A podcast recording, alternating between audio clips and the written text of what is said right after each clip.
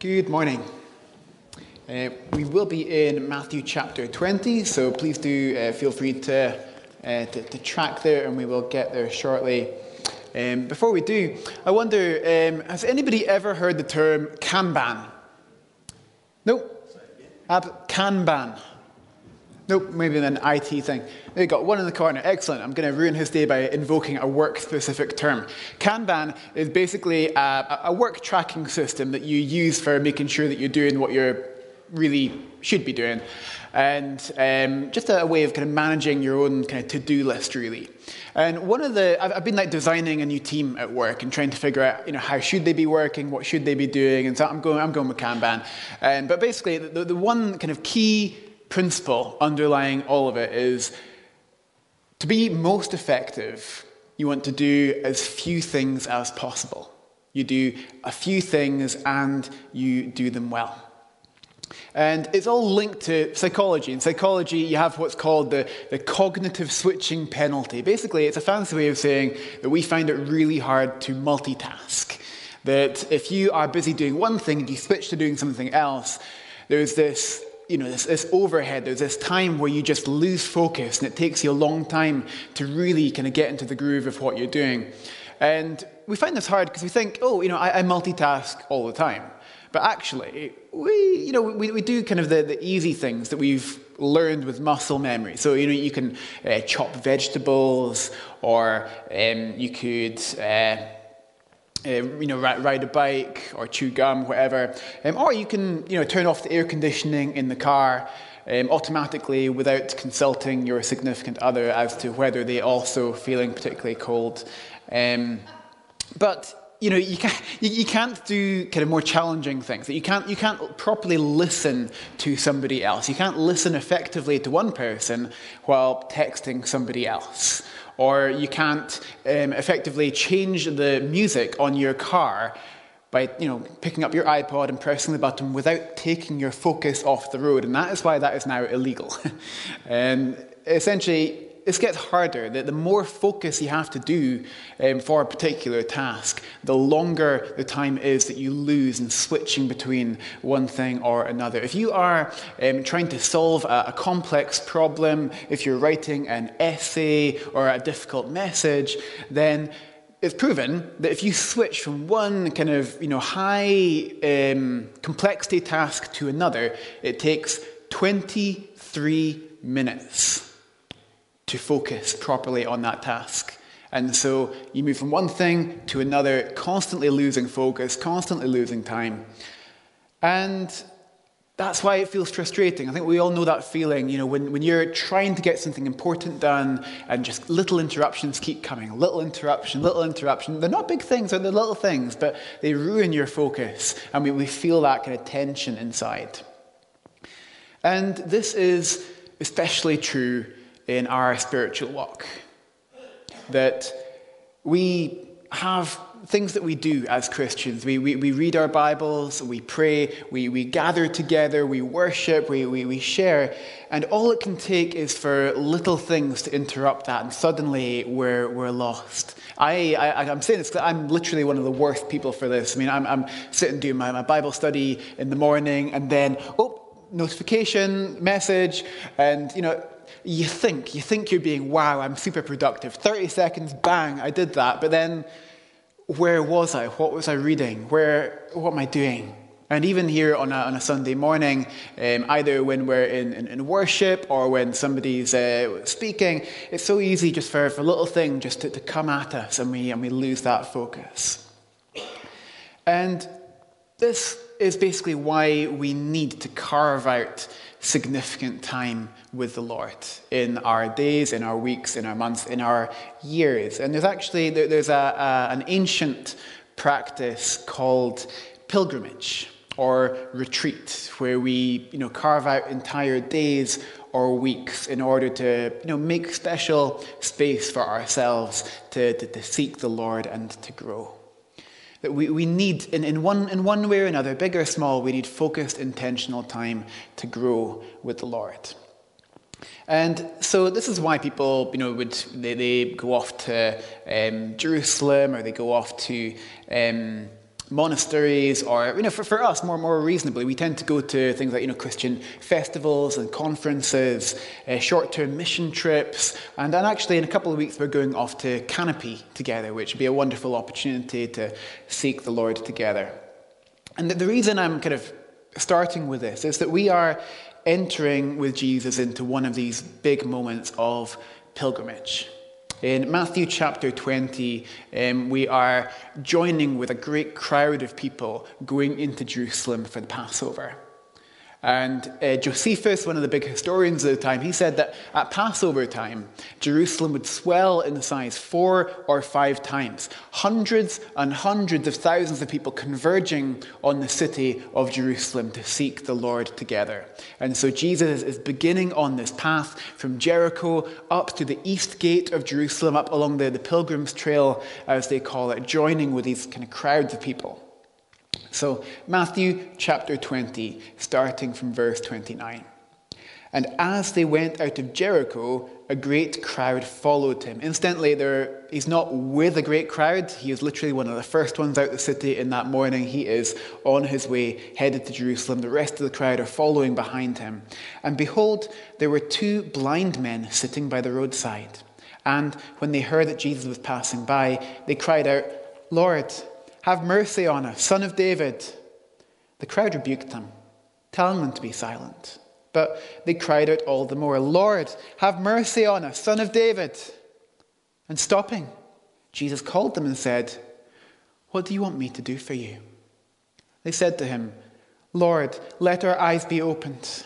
And Jesus, in pity, touched their eyes, and immediately they recovered their sight and followed him. I love that in this morning of focus, Jesus, he's got his sights set on Jerusalem, but not so firmly that he's not aware of what God is doing around him, that he is perfectly willing to, to stop and step aside and, and, uh, and, and share and, and minister to these two men. And, you know, it kind of goes against everything I just told you about, about switching. Sometimes we have to be open to interruption. We have to be open to the Lord breaking into our day to do something different. And I, I love this, this, particular moment. These two guys, um, they've been blind for goodness knows how long, perhaps their whole lives. And here on this first day where they received their sight, they see Jesus and they follow him along the pilgrim's trail up to Jerusalem into the temple. They are with this crowd that are kind of going into Jerusalem together. You can, you can feel it, the, the energy uh, rising as you know hundreds become thousands, become tens of thousands, gathering toward the city of Jerusalem. Chapter 21 and verse 1. Now, when they drew near to Jerusalem and came to Bethphage, to the Mount of Olives, then Jesus sent two disciples, saying to them, Go into the village in front of you, and immediately you will find a donkey tied, and a colt with her. Untie them and bring them to me. So, this is actually quite shocking if you stop to think about it. Jesus is at the end of three years of ministry. He has walked to and fro all around Galilee and, and, and the rest of uh, Judea. And we estimate that across those travels, he probably walked more than a thousand, maybe more than 1,500 miles with his disciples. And here, for the last two miles, he requires transportation. He stops. There is this donkey plant. We don't, we don't know, is this a supernatural uh, insight? Does he know that prophetically there is a donkey ahead? Has he planned in order to make sure that donkey would be there for him? But for whichever reason, it's important for him to have this donkey to get into Jerusalem. If anyone says anything to you, you shall say, The Lord needs them. And in Greek, literally, their Lord needs them. The Lord of the donkey, I love that. And he will send them at once. And this took place to fulfill what was spoken by the prophet. Let's actually hop over to Zechariah. If you go a couple of pages uh, back um, in the church Bibles, that's page 797 to Zechariah chapter 9. Um, you might be prepared with a bunny shaped bookmark in there if you're lucky. Um, Zechariah chapter 9, starting from verse 9. Rejoice greatly, O daughter of Zion. Shout aloud, O daughter of Jerusalem. Behold, your king is coming to you. Righteous and having salvation is he, humble and mounted on a donkey, on a colt, the foal of a donkey. I will cut off the chariot from Ephraim, from Israel, and the war horse from Jerusalem. And the battle bow shall be cut off, and he shall speak peace to the nations. He sh- his rule shall be from sea to sea, and from the river to the ends of the earth. So, Zechariah, one of the final prophets in the Old Testament, 500 years before this moment when Jesus would mount this donkey and go into Jerusalem, he had glimpsed this.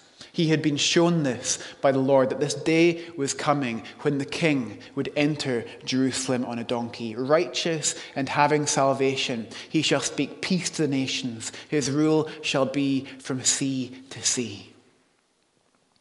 This donkey is a sign that this is the rightful king entering Jerusalem. Matthew 21, verse 6. The disciples went and did as Jesus had directed them. They brought the donkey and the colt and put on them their cloaks, and he sat on them. Most of the crowd spread their cloaks on the road, and others cut branches from the trees and spread them on the road. And the crowds that went before him and that followed him were shouting, Hosanna to the Son of David! Blessed is he who comes in the name of the Lord! Hosanna in the highest! There's two things happening here. First of all, the people are reenacting a scene from history. 200 years before this, between the Old and New Testament, there was a big revolt by, by Simon Maccabeus. They, they, they threw off the, the, the, the, the powers that had oppressed um, Judah at that time. And when they had won their big victory, Simon Maccabeus rode into Jerusalem with people waving palm branches, signaling the victory of this conquering king. In this moment, this is something which they remember, they still celebrate even to today. They, they, they minted coins with the little palm branches on them. It was so significant. And here, they are expecting Jesus, this conquering king, to come in and throw off the Romans and to set up his kingdom here in Jerusalem. And meanwhile, Jesus is purposefully making himself as small as possible, riding in on this donkey, humbly coming in as the Prince of Peace, not here to overthrow an empire, but here to defeat the power of sin. And you hear their shouts Hosanna to the Son of David. Blessed is he who comes in the name of the Lord. Hosanna in the highest. You hear that the, energy is rising. The people are, shouting and calling out, and, actually they are singing, believe it or not. If we um, hop over to Psalm 118, we'll find these words. Psalm 118, I'm going to begin with verse 19. This is actually one of the psalms that the people would, uh, would sing together around Passover time as their way, on their way up to, uh, to, to, sacrifice, on their way to, to seek the Lord. This is a, a song which they'd probably be singing more or less every year as they're on their way up.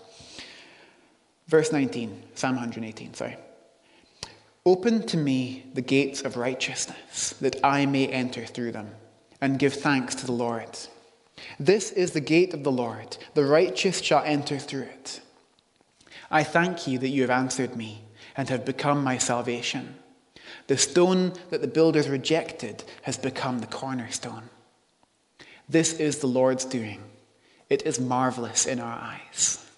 This is the day that the Lord has made. Let us rejoice and be glad in it. Save us, we pray, O Lord. This is the, the Hebrew term, Hosanna. Save now, Hosanna. Save us, we pray, O Lord. O Lord, we pray, give us success. Blessed is he who comes in the name of the Lord. We bless you from the house of the Lord. The Lord is God, and he has made his light to shine upon us. Bind the festal sacrifice with cords up to the horns of the altar.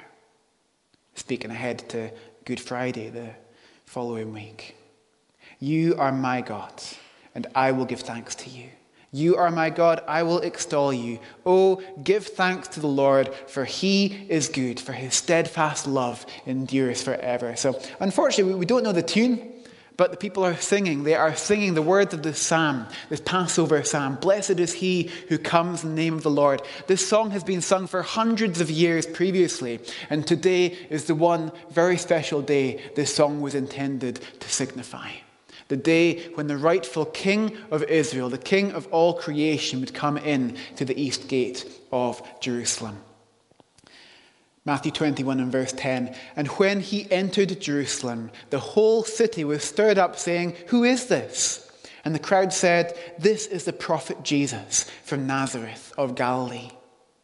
And Jesus entered the temple and drove out all who sold and bought in the temple. And he overturned the tables of the money changers and the seats of those who sold pigeons. He said to them, It is written, My house shall be called a house of prayer but you make it a den of robbers. So the scene changes. Jesus is riding peacefully up into the city of Jerusalem, up to the pilgrim's gate, up to the Temple Mount. And then he enters into the temple courts with this crowd of people who are all coming in to worship. And as he goes in, into the Gentile court, the, the, the court where they are meant to be all free to, to go in and worship, it's filled with tables People turning over money, selling things, trying to turn a profit in the house of the Lord. And people, I mean, historians think this is maybe the key moment that, that, that, turned everything for the leaders in Jerusalem. Up until this moment, they, they'd been, you know, whispering about Jesus, talking about him, what can we do?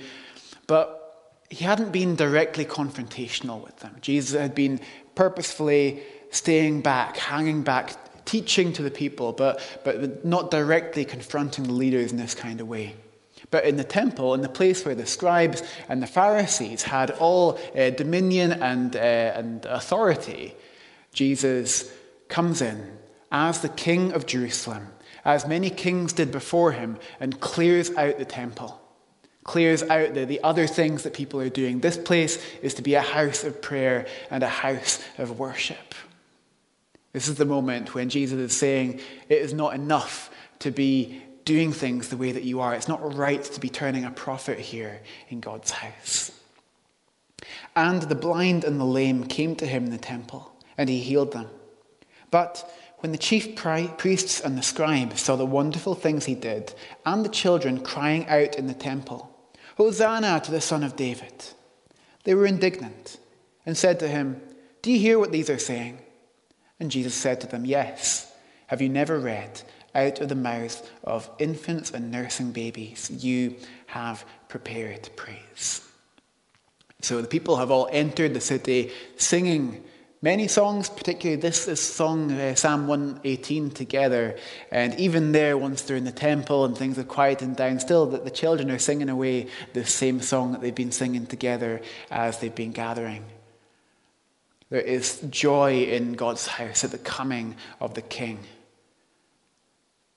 The King who is here for a very special Passover. Essentially, what, what Matthew is underlining, in fact, what his entire gospel underlines again and again, is that Jesus is King.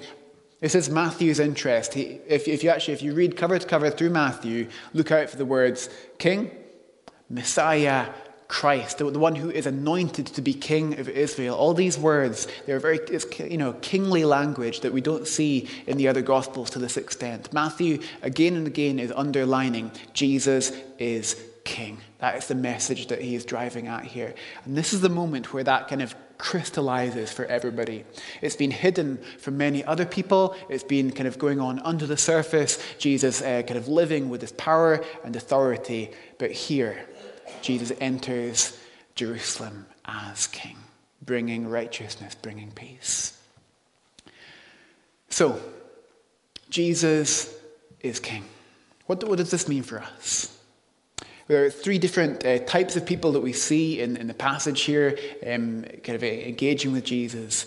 And first of all, we, we encounter those who are in a place of deep need. We, we come across the, the blind and the lame who are coming to Jesus. He is helping them, restoring them, giving them life. And for us, this covers a, a wide range of things. Any, any place of, of need where it just it feels like we're, we're struggling, it's being put upon us. We don't know what to do with us, to do, to do with these things. We know that Jesus said, Come to me, all you who are weary and heavy laden. Take upon yourself my yoke and my burden, for my yoke is light and my burden is easy. I can mince the words a bit there, but Jesus' burden is light. He has hope for us. If Jesus is king, he is king of all things. We see across the Gospels his dominion expanding further and further. You see, Jesus has authority over sickness, over death, over creation. Jesus' kingdom seems to keep expanding as we read. If we are right that Jesus is king, then we are safe to bring the entirety of our need to Jesus.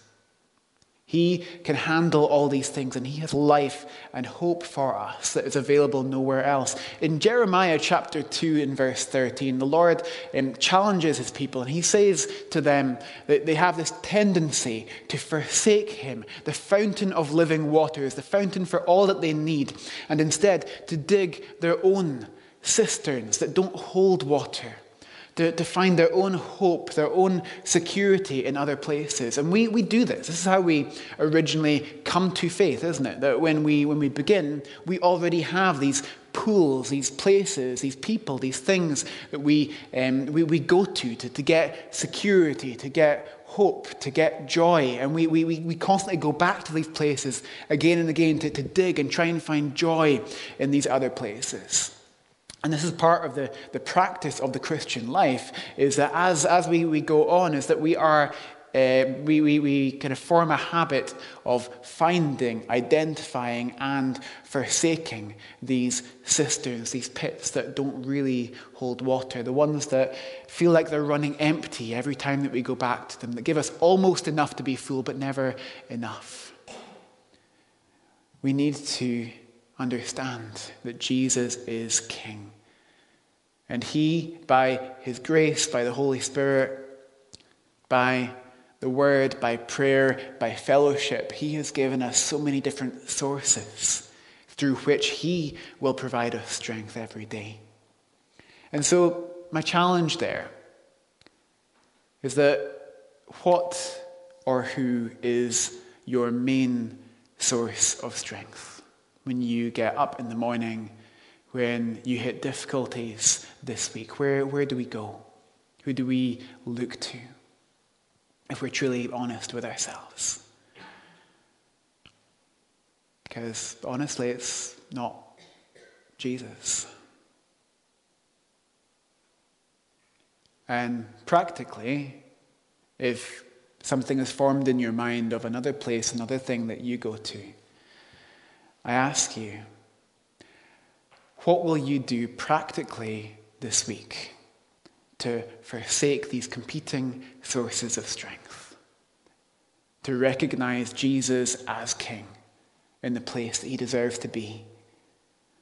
To take hold of that fountain of life that does not run dry, that joy that does not wear out when the world is kind of going to, going to pot around us, that, that peace that, that Jesus died to bring us.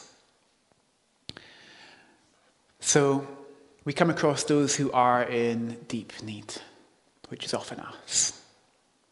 There are also those here who reject Jesus, to those for whom Jesus is not king. This is many of the people in the crowd, as well as the, the Pharisees, the, the leaders there. Basically, if you do not consider yourself a follower of Jesus. And I mean, my, question then is what, what, what do you make of the historical accounts that we have here? And you know, it's, it's, it's an open handed question. I think whatever we believe, we have the evidence here in front of us that we need to be confronted with, and that we need to make a decision about one way or another. I, I uh, was a, an atheist in my, in my, younger years, and I love to, to question things, to test things, to, to check things. And I can, I can commend this book and these texts to you. That every shred of evidence we have points to this book, to these texts, as being authentic. That they are written in the periods they claim to be, in the places that they claim to be, that they fit together with all the rest of the um, historical and archaeological evidence.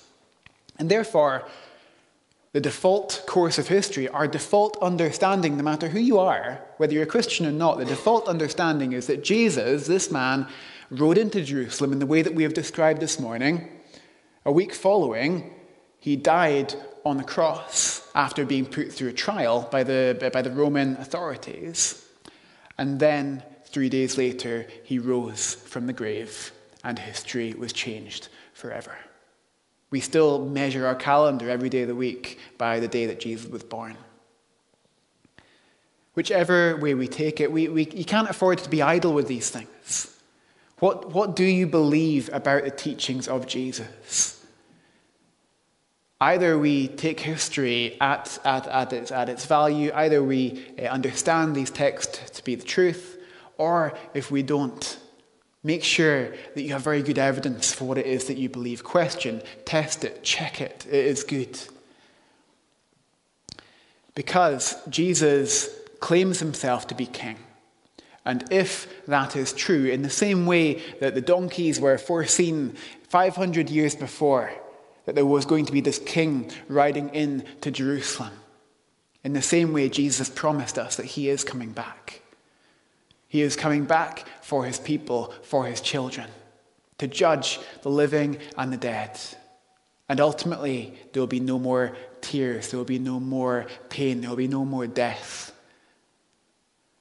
That if Jesus is king, are we in his kingdom? And the other group that we have this morning, those who are followers of Jesus, those who consider themselves to be followers of Jesus, going along with the crowd here. And if Jesus is king, the question is do we recognize his power and reign every day? Um, we, we all kind of get kind of trapped in this, in this loop where we think there are these, you know, one-off special days. We, we look back, this is, you know, one day that was foreshadowed in history. It, it, was, it was always designed to be this way, that the blind men who would uh, encounter Jesus, the donkey he would ride on, the children who would be singing in the temple, all these were destined on this day to encounter Jesus. These things would always have happened and always uh, have, have kind of changed changed the course of their lives forever. And we often wait for these days. We, we, we hope and wait and pray for, for the day when God will, will do the, the big thing that we hope for, maybe to break a pattern of sin in our lives that we've really um, struggled or, or, not wanted to, to, to, set aside, or to reach a, a friend or a family member or a colleague that we, we hope for, we long for, we pray that God would reach them. And we can wait for that day. We wait for the, the big word of, of intervention to come someday in the future. And the challenge is that when we, when we live our lives waiting for these special days, we forget that Jesus is King today. That he died and he rose again, and his kingdom has continued to go forth. He is no less willing to work today than he has been at any point in the past or will be at any point in the future. We read Psalm 118 there. It says loud and clear, This is the day the Lord has made. Let us rejoice and be glad in it. I love, I love in the book of Hebrews, it talks about God set forth a day for salvation, and he called it today. Today is the day of salvation. Today is the day when Jesus is king. Today is the day when he is willing to work. And so, for that reason, we are able to live and have faith. We're able to read the Bible expecting that when we read this book, He will speak to us every day. That when we pray, He will connect with us every day because today is the day when Jesus is King. This is why we kind of we, we, we forsake the, the patterns of this world that do not recognize Jesus as King, and His kingship comes first and foremost in our lives. That it's great to, to gather together on a Sunday morning for 90 minutes, two hours, but it's so much better to engage with each other through the week, through the month, through the year, to actually do life with each other, to talk, to share, to fellowship together, to meet together for Bible studies, for prayer, for, for small groups. I know many of the, the, small groups in the church would, would love, if, if you are not part of a small group today, for you to join uh, with us. Please do feel free to, to catch any of us at the front. We can, we can, we can find you one uh, near you that we would love to, we'd love to uh, invite you in. And we've got a few initiatives in the church as well right now. We've got the, the parenting for, for faith course we, we looked at right now. I love that that's thinking intentionally about how to live each day in our families, in our communities, in a way that recognizes that God is living and active and working in the world around us. And we've also got our Try Praying books this week. It's, it's so easy. I, I, I, do this so many times myself, where you get something like this, and you know it, it goes in the car or it goes in the home, eventually ends up in the bin, and you think today's not the day. Today is not the day. You know, I'll pray, nothing will happen, forgetting that Jesus is King. If we are willing to submit our lives to his rule and reign, he is willing to work today. And so, in this really incredible week leading up to uh, Good Friday, I would encourage you do, do try praying. And do okay, take, take, take, this, take this week as something special. Read these texts, read the, the accounts of, of, uh, of Jesus' trial, his death, his resurrection. Let us uh, see what would the Lord be pleased to share with us in this season that would refresh us and fill us up and empower us for the days ahead. Jesus is King. Let us recognize that and live in that truth and reality together. Amen.